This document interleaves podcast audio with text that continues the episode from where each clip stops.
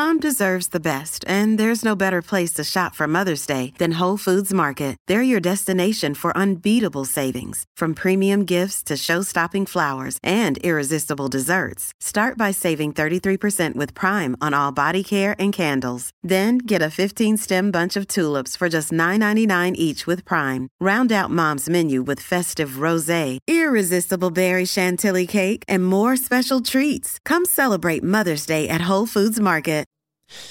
Tutto ha avuto inizio con Me Too e all'inizio sembrava cosa buona perché sembrava combattere il sessismo sistemico, sembrava combattere i porci che usavano il potere e la forza per sottomettere delle donne con ricatti anche in ambiti lavorativi e poi tutto è diventato una caccia alle streghe. Poi è stato il turno di Black Lives Matter e all'inizio pareva una cosa buona perché combatteva il razzismo, educava alla tolleranza e poi hanno cominciato a dire cose assurde che la whiteness, la bianchezza è una condizione patologica e che il razzismo è solo cosa da bianchi e anche lì è diventata una caccia alle streghe.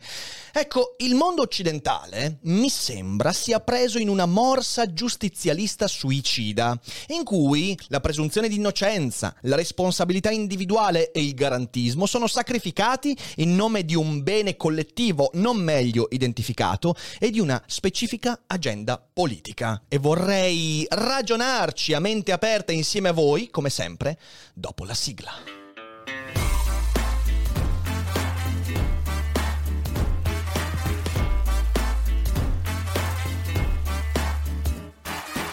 Sei su Daily Cogito, il podcast di Rick Dufer. E chi non lo ascolta è cibo per gli zombie.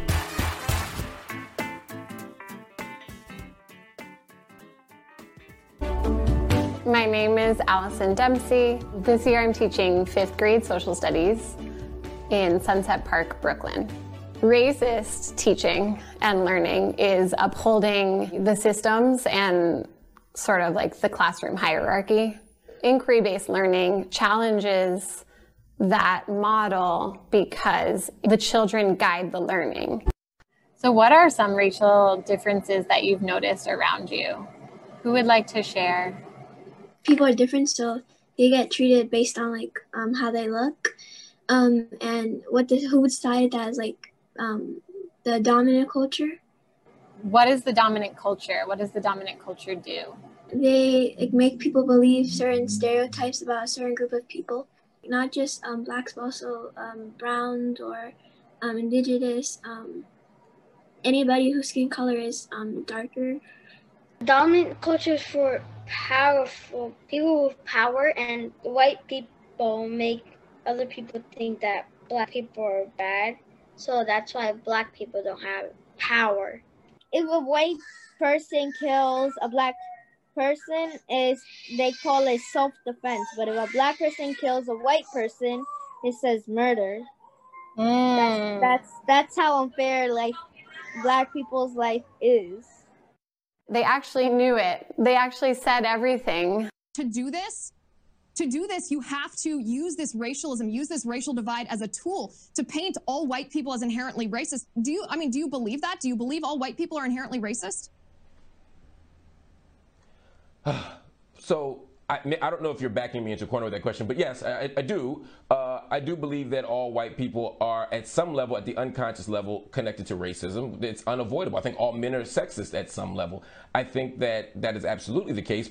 All right, white American woman. your um, take that. All right, in your world, what you see, not you and not your family, okay? okay? Or my friends. And not your friends, because none of them are, you know, they're all really cool and hip, and we got that. Who's, but in your, like, think about your cultural milieu of people who you represent. Who's got the best skin? You can stand over here, too. Who has the ideal skin? When you say people who I represent, you mean like yeah, white people. And we're talking, you know. and the question is who has the best skin? Yep. Who has the like, ideal skin? Like most that you would want to have, or like, I don't know, nicest, Skin you'd want to have, or you want to bring home. You know, like if you were. Were, were, we were dating someone and you brought them home to your parents and like you'd have different conversations about each one of their skin Imagine they were the exact same person. They looked the same, but you'd have different conversations about their skin. Who would have the ideal skin? And this is not for me personally. No, not for you. Okay. I mean, because I would probably give a different answer than. No, no, no. Give me the average. um. Oh man. Wait, hang on. We're going to get your answer too, but Okay. Okay. yeah. Go ahead. Okay. Um. I mean, there's a lot of white racist people, so. No, go- no. Wait, it's not about racism even. Just who has the ideal skin. I guess that they would want to have. I would say you. This guy? Yeah.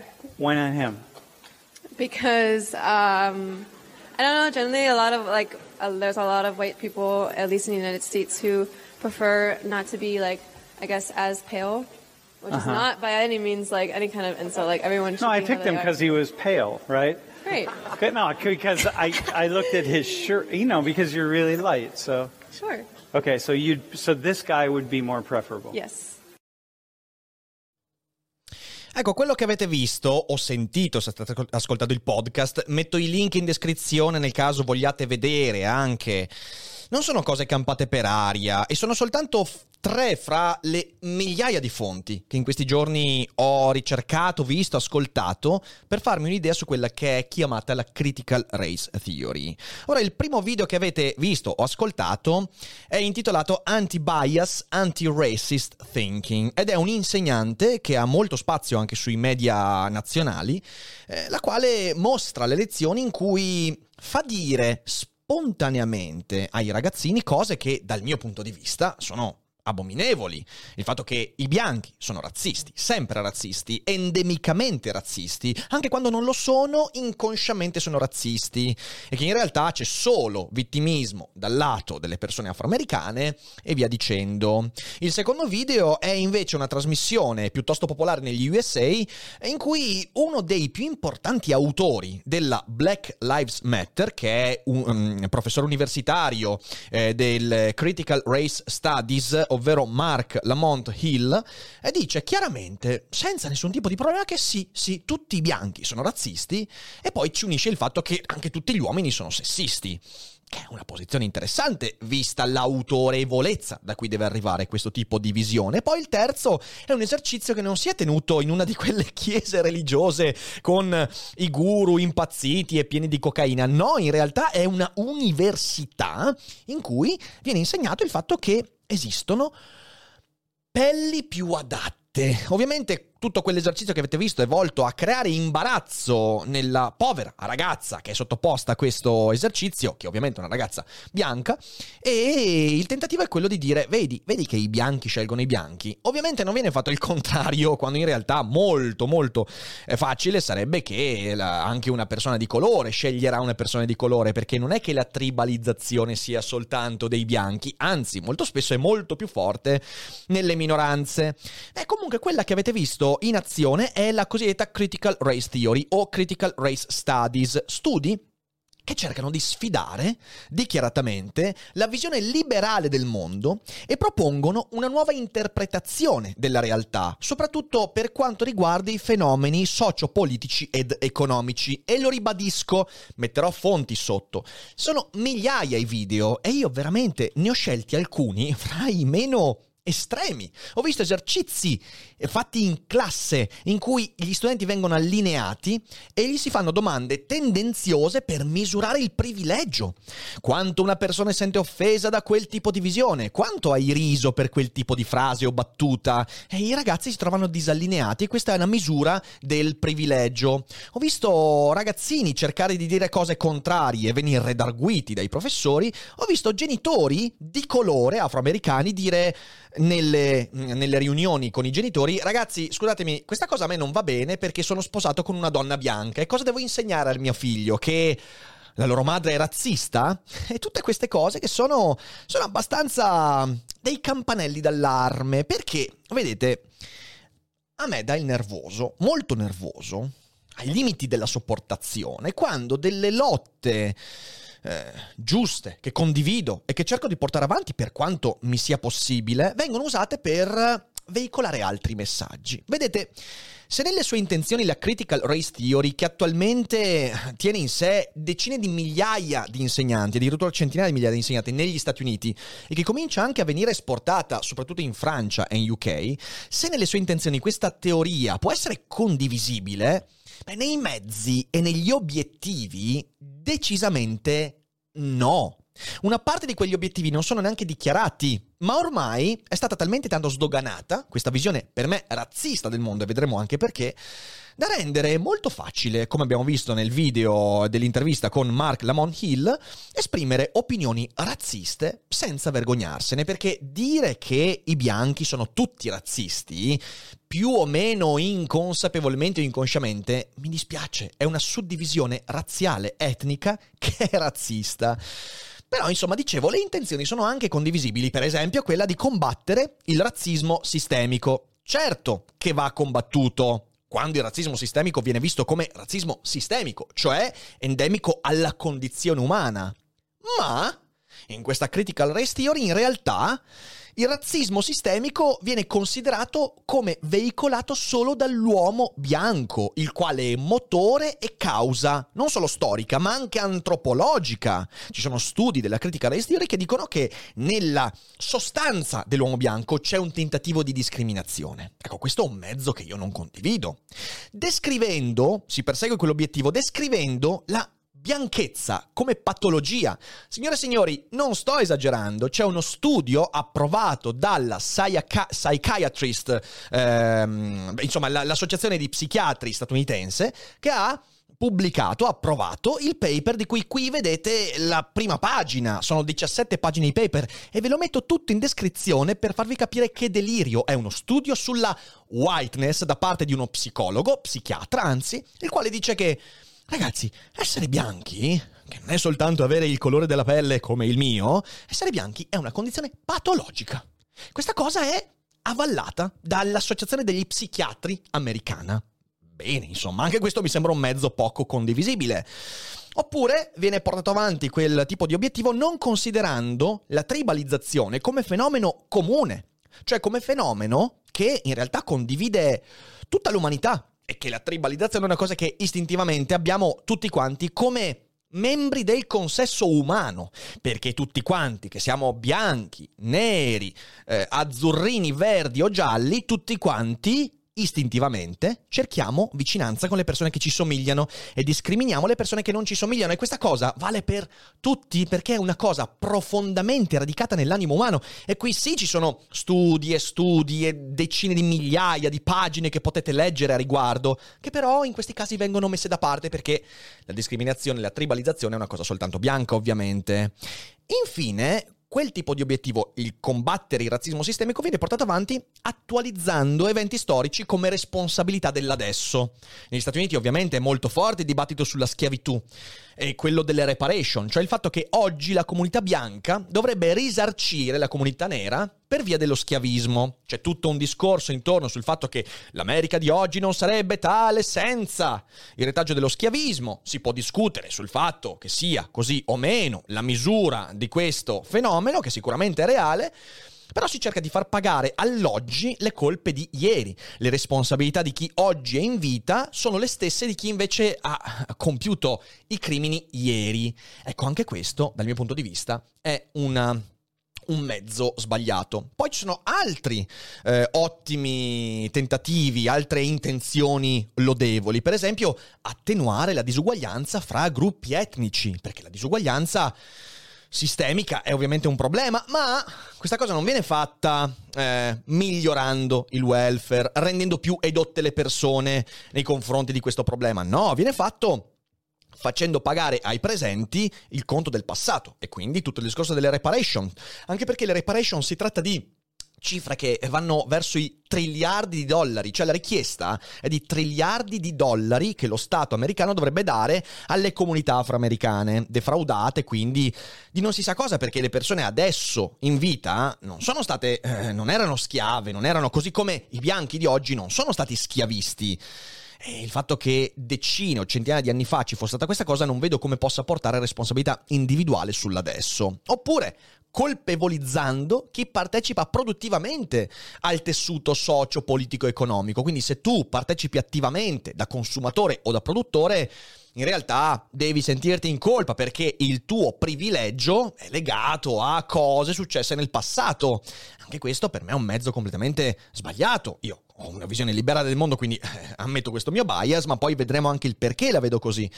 Oppure demonizzando il sistema economico di libero mercato, cioè questa è un'agenda palesemente anticapitalista, che va anche un po' più in là, eh, perché come vedremo insomma è una visione molto molto particolare dell'anticapitalismo. E quindi il capitalismo in realtà è la madre di tutti i mali, secondo questa visione della critica race theory, e va smontato, senza tener conto che in realtà è in una società capitalista come la nostra che istanze di questo tipo hanno potuto trovare forma. Prova tu nella Cina maoista, prova tu nel, nel, nella Cuba di Fidel a protestare in questo modo, a tentare di eh, portare avanti un'agenda che contraddica il sentire comune. Provaci tu e vediamo poi cosa succede. Però il capitalismo va male, il libero mercato è un male perché ovviamente privilegia i privilegiati.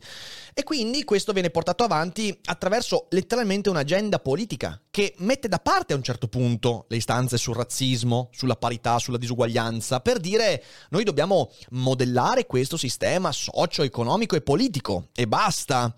E poi dall'altra parte, l'altro mezzo assolutamente insopportabile è il tentativo di favorire le quote, cioè nel senso favorire gruppi, persone, categorie perché sono quelle, perché sono afroamericani, perché sono donne, senza però cominciare veramente a lavorare a livello educativo per aumentare la sensibilità. No, attraverso la colpevolizzazione, addirittura arrivando a dire come lo Smithsonian ha fatto qualche tempo fa, che per esempio le scienze, oppure le discipline umane, la matematica, è eurocentrica e anche lì ci sono studi che vengono pubblicati e avvallati, musei che dicono che le scienze sono tutte eurocentriche, che l'illuminismo è stato prodotto da bianchi e che quindi tutto quanto è discriminatorio, pure la matematica è discriminatoria. Eh, alla faccia di Gödel, Escher e Bach, l'arte, la scienza, la matematica, Euclide è stato discriminatorio e via dicendo. Ecco, questa cosa qua per me rasenta la follia a un certo punto.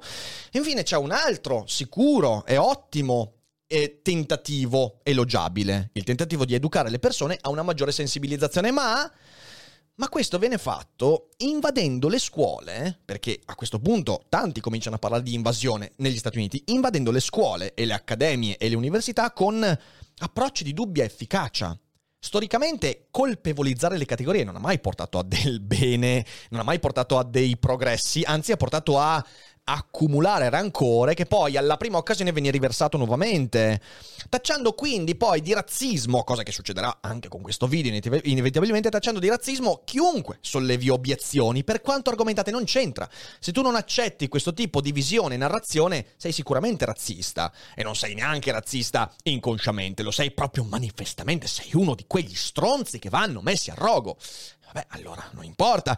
Interiorizzando dall'altra parte, e questo è sicuramente uno degli aspetti più sottili, da un lato un senso di colpa. Ragazzi, le cose che vi ho mostrato e le altre migliaia che potete trovare nelle fonti che io vi allego, parlano proprio di senso di colpa. Cioè tu devi essere inclusivo, devi essere tollerante, devi sensibilizzarti sentendoti in colpa per quello che sei, se sei bianco, se sei maschio, etero e tutto quanto.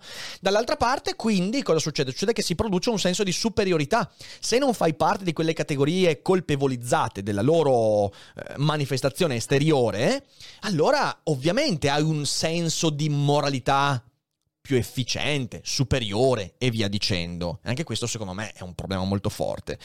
E quindi di fatto promuovendo razzismo tra i più giovani peraltro, perché eh, la critical race theory è qualcosa che viene portata avanti nelle scuole. Il video che vi ho mostrato prima su questo cambiamento di mentalità è fatto con bambini delle scuole medie, diremo qui, quindi insomma 12, dodicenni, tredicenni, che devono ripetere a pappagallo cose che hanno ascoltato dall'insegnante, la quale poi racconta il fatto che, tranquilli però, l'hanno detto spontaneamente, ma è evidente che non è spontaneo quel tipo di restituzione, non sono concetti che vengono spontaneamente, sono stati raccontati e ripetuti, però in live, online, così la gente vede quanto i bambini in realtà abbiano introiettato questo atteggiamento. Eh ti credo che poi, come abbiamo letto nella rassegnato stampa, stati come il Texas, come l'Arkansas, cercano di creare delle leggi per dire ragazzi, questa roba a scuola noi non ce la vogliamo e ovviamente tutto ciò ha a che fare con il razzismo. Chi lo fa è razzista senza tener conto che nelle comunità afroamericane tante persone, soprattutto quelle che sono sposate o hanno legami con persone bianche, che per fortuna la civilizzazione è quella, ok, sposarsi, fare figli con persone dell'altro colore, etnia, gruppo e via dicendo, ci sono persone che dicono no, sta roba è merda. E ovviamente anche loro diventano razziste. E chi è afroamericano e dice questo si dice che è un razzista perché ha introiettato il razzismo dei bianchi. Siamo a livello del delirio più totale, ok? Ecco. Vorrei aggiungere che per chi pensasse che la critical race theory o i critical race studies siano una cosa nuova, eh no. Vi leggo questo passo di Max Horkheimer, che in realtà è uno dei, degli ispiratori di questa teoria, il quale infatti è l'inventore insieme a Theodor Adorno, scuola di Francoforte, insieme ad Herbert, Herbert, Herbert Marcuse, della teoria critica. E scrive Horkheimer, la teoria critica, che è una teoria pessimistica, ha sempre seguito una regola fondamentale. Attendersi il peggio e annunciarlo francamente, ma nello stesso tempo contribuire alla realizzazione del meglio. Ora, Horkheimer, Adorno, Marcuse sono eh, i fondatori della scuola di Francoforte, uno dei movimenti neomarxisti più forti nel Novecento. E ovviamente si rifanno alle teorie di Marx e prima ovviamente di Hegel, cioè l'opera più importante di questa scuola è la dialettica dell'illuminismo proprio di Adorno e Horkheimer i quali cercano di produrre una visione del mondo ben precisa, una visione del mondo che è una visione marxista e che poi verrà introiettata nel mondo soprattutto per esempio dal maoismo. Mi viene in mente anche Gramsci, Gramsci era convinto, e questo lo si può leggere insomma nei suoi quaderni, anche se lui era molto più, credo, non vorrei dire moderato, però io leggo molto più volentieri Gramsci rispetto a Horkheimer o Adorno, ok? Però Gramsci diceva che bisognava che fosse la scuola quindi l'educazione fin dalla più tenera età, a dare via alla rivoluzione culturale, che i vari Gramsci e lì sì, tutti i marxisti del Novecento volevano che accadesse, quindi rivoluzione culturale che sovvertisse i valori liberali, capitalisti, di libero mercato e via dicendo, che opprimevano e che invece avrebbero liberato l'umanità nella nuova rivoluzione, nuovo rovesciamento degli oppressi contro gli oppressori. Il che significa che l'educazione in questa visione, la critical race theory, questo lo dice chiaramente, l'educazione non è un fornitore fornire strumenti per interpretare liberamente il mondo, che è proprio l'animo dell'educazione intesa in senso liberale. Io ti do strumenti e nozioni che tu liberamente usi per realizzarti. No, l'educazione in questa visione è un programma politico. E di nuovo, chi è che ha eseguito proprio l'idea della corrispondenza fra educazione e programma politico? Mao Zedong. E visto che in questi giorni la Cina va molto di moda col centenario del Partito Comunista, ricordiamocelo, Mao Zedong ha trasformato le scuole in, eh, come dire, produttori di ideologia e manipolatori mentali da questo punto di vista. Ecco, io non credo che sia proprio la visione del mondo più bella del mondo. Ecco allora Ecco allora qual è il problema della critical theory, ancora prima della critical race theory? Il problema è che il meglio da perseguire, citato da Horkheimer quando dice nello stesso tempo contribuire alla realizzazione del meglio, il meglio da perseguire purtroppo dipende dal peggio con cui vede il mondo, dal pessimismo che la critical theory ha tenuto in sé. Io non finirò mai di criticare il marxismo per la visione antropologica povera di cui ci ha convinti. Quindi di un individuo e questo basta leggere la scuola di Francoforte, l'uomo in dimensione per me è il manifesto di questa cosa, l'individuo non sa davvero ciò che è bene, né per se stesso né per gli altri, non ne ha idea, anzi più lasci libero l'individuo, più l'individuo farà danni, perché l'individuo è sempre guidato da cose terribili. A questo si aggiunge che se l'individuo, nella critical race theory, se l'individuo è bianco, ed è pure maschio, naturalmente andrà verso il razzismo, andrà verso il sessismo, è inevitabile. Ecco il peggio della visione della critical theory. Quindi l'individuo non sa davvero ciò che è bene. Per andare verso il bene bisogna smorzare questo suo egoismo, che è dannoso, che è devastante. L'individuo in realtà è il prodotto della società. E quindi che cosa serve? Serve una guida, serve il timoniere o il cogitiere, insomma, qui su Daily Cogito.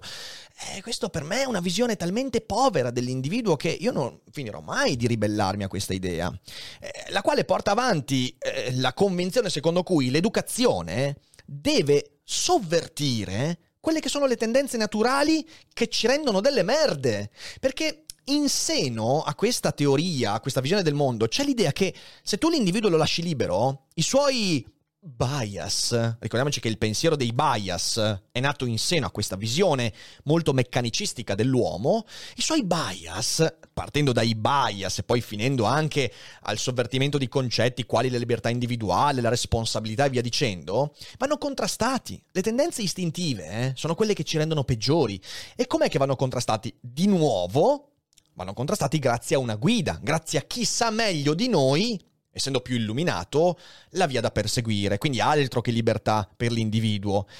Eh, cosa succede? Succede che il grande trucco di questa visione del mondo è che arriva a dire non che l'uomo è fatto di bias e poi di cose che non sono colpite da pregiudizi negativi e che quindi l'uomo dentro di sé ha anche la possibilità di emanciparsi senza seguire una guida, ma semplicemente utilizzando la ragione, che è stata la grande intuizione dell'illuminismo europeo. Usa la parte buona di te per contrastare la parte cattiva. E ovviamente i bravi maestri potranno darti una mano, ma non è che tu sia un burattino nelle mani dei tuoi bias. Ecco, la critical theory, e da questo punto di vista la critical race theory è perfettamente all'interno di questo, di questo concetto, la critical theory ti dice che tu, caro mio, sei tutto bias, perché tu sei il frutto non libero, determinato delle cose peggiori della storia. E tu sei il frutto della violenza, della persecuzione, dell'oppressione, eh, della subalternità, della guerra, della lotta. E quindi serve una guida che smonti pezzo per pezzo quello che sei per farti diventare un uomo nuovo. E se sei uno di quegli uomini o donne indesiderabili perché, cavolo, contraddicono la visione del mondo, beh, o riusciamo a sovvertirti e quindi cambiarti nell'animo oppure potremmo fare a meno di te. Sei colpevole a priori, sei colpito da pregiudizi a priori, sei qualcosa di brutto in base, nella critical race theory, al tuo colore, al colore che hai. E signore e signori, se questo non è razzismo, io non so più che cosa sia il razzismo. Anni fa non avrei mai pensato che gli Stati Uniti avrebbero superato l'Italia in termini di giustizialismo irrazionale e fuori di testa. Ragazzi, noi in Italia, come cultura giustizialista, siamo fra i peggiori io vi ricordo i processi di piazza, vi ricordo il Movimento 5 Stelle, vi ricordo il fatto che appena qualcuno viene soltanto minimamente sospettato di qualcosa diventa il peggiore individuo della storia. Qui di garantismo in Italia non ne abbiamo visto mai neanche un po'. Ma in confronto alla critical race theory per come si sta sviluppando in questi ultimi anni, i 5 Stelle sembrano dei bambini che veramente giocano con qualcosa di cui non hanno capito veramente la natura. In Francia, qui in Europa, alle porte del nostro paese, si comincia a scorgere qualcosa di simile. Francia e Gran Bretagna sono i paesi in Europa che stanno acquisendo sempre di più questa visione del mondo. Ed è per questo che io ho gioito, ma di una gioia sana, vera e spontanea, di fronte alla svolta garantista di Luigi Di Maio.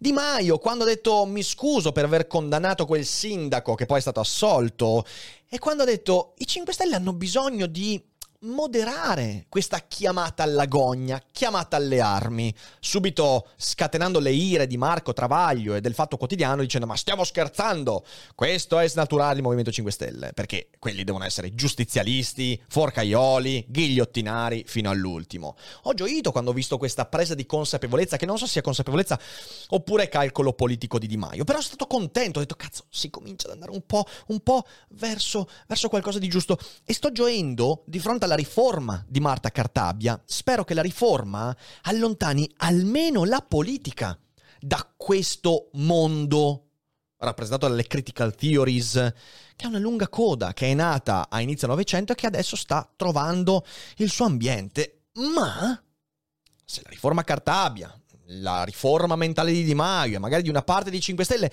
potrebbe allontanare la politica da questo aspetto, beh, nella cultura le spinte stanno già arrivando e si vedono non solo in Francia, non solo in Gran Bretagna, ma anche qui si cominciano a vedere. Razzismo e sessismo visti non come fenomeni endemici alla condizione umana. La lotta fra diverse etnie, mentale e culturale, la lotta fra i sessi, mentale e, cult- e culturale, non viene vista come una cosa che fa parte del nostro animo, ma come fenomeni endemici a gruppi ben precisi, gruppi scelti sulla base di letture storiche che sono pure parziali. Sono letture storiche assolutamente prive di, di, di, di cognizione. Quando si dice che fra i neri il razzismo non esiste, significa voler togliere di mezzo l'85% della storia dell'Africa e delle tribù e delle tribalizzazioni e qualcuno arriva a giustificarla dicendo ma è sempre colpa dell'uomo bianco che ha preso l'Africa e l'ha colonizzata. Ma no, è, è proprio in contraddizione con le evidenze storiche più palesi. Eppure niente, abbiamo preso questo, questa via incredibile e dall'altra parte c'è quindi il tentativo di sottrarre potere ai privilegiati senza capire che fra i privilegiati, ci sono persone che stanno male, persone che stanno bene, sottrarre potere per mezzo della colpevolizzazione. Cosa che tanti filosofi, ma prima su tutto Nietzsche, qualche decennio fa, insomma, aveva visto molto bene. La colpevolizzazione è il motore del dominio. Fai sentire in colpa il tuo nemico e lo dominerai senza grandi problemi. Negli Stati Uniti la critical race theory è insegnata attualmente da decine, centinaia di migliaia di docenti e non ha basi scientifiche. È una lettura antropologica, ideologica, che, come dicevo, ha delle buone intenzioni perseguite con mezzi terrificanti. Non ha basi scientifiche, anzi, scienza e illuminismo, quelle che hanno prodotto il benessere in cui ci troviamo, vengono raccontate come simbolo di oppressione, simbolo di prevaricazione. Scienza e illuminismo sono dell'uomo bianco, allora no, non bisogna, bisogna assolutamente mettere da parte con questo relativismo che sinceramente fa male a tutti, perché è vero che la, verità, che la verità è relativa, ma è più vero che la relatività è vera, come diceva Gilles Deleuze. Questo relativismo che fa male perché ci fa dimenticare che ci sono alcune strade giuste da perseguire e che dovremmo seguirle al netto del fatto che qualcuno, quello che le ha viste, inventate, disegnate, sia stato bianco, nero, giallo, verde, blu, ok? E poi dall'altra parte eh, fanno uso i, i promotori di questa visione del mondo di argomenti quali sessismo e razzismo per veicolare a bambini, uno, avversione al sistema economico, sociale e politico attuale e anche nei confronti della scienza del sapere scientifico, perché appunto è parte integrante del dominatore bianco, e due, una visione razzista del mondo in cui il tuo colore nella valutazione di quello che sei vale di più rispetto alla tua condotta. E questo è qualcosa che mi spaventa, perché lì vedo veramente la radice del razzismo. E io non voglio vedere questa cosa importata. E visto che dagli Stati Uniti noi spesso ereditiamo sempre il peggio, non abbiamo mai ereditato la pallacanestro statunitense, cioè, cioè la pallacanestro molto bella in Europa, però non abbiamo mai ereditato, ereditato, la visione dello sport statunitense. Noi ereditiamo il peggio dagli Stati Uniti. Ecco, forse è meglio stare allerta, perché non vorrei mai trovarmi in una nazione che già di per sé è molto giustizialista, antigarantista, anche se finalmente qualche voce contraria si sente, speriamo trovi il giusto spazio, in una nazione di questo tipo questa visione del mondo potrebbe veramente fare dei danni incredibili. E io non vorrei vederli. Ecco, questo era il ragionamento che volevo proporvi in questa live domenicale così leggera, perché in questi giorni ho visto tante cose che mi hanno fatto riflettere e mi hanno non so, fatto suonare un campanello d'allarme. Spero che siate d'accordo o meno, intanto che andiate a guardare le fonti, e due, che eh, siate capaci di discuterne e non dimenticate che non è tutto noia ciò che pensa.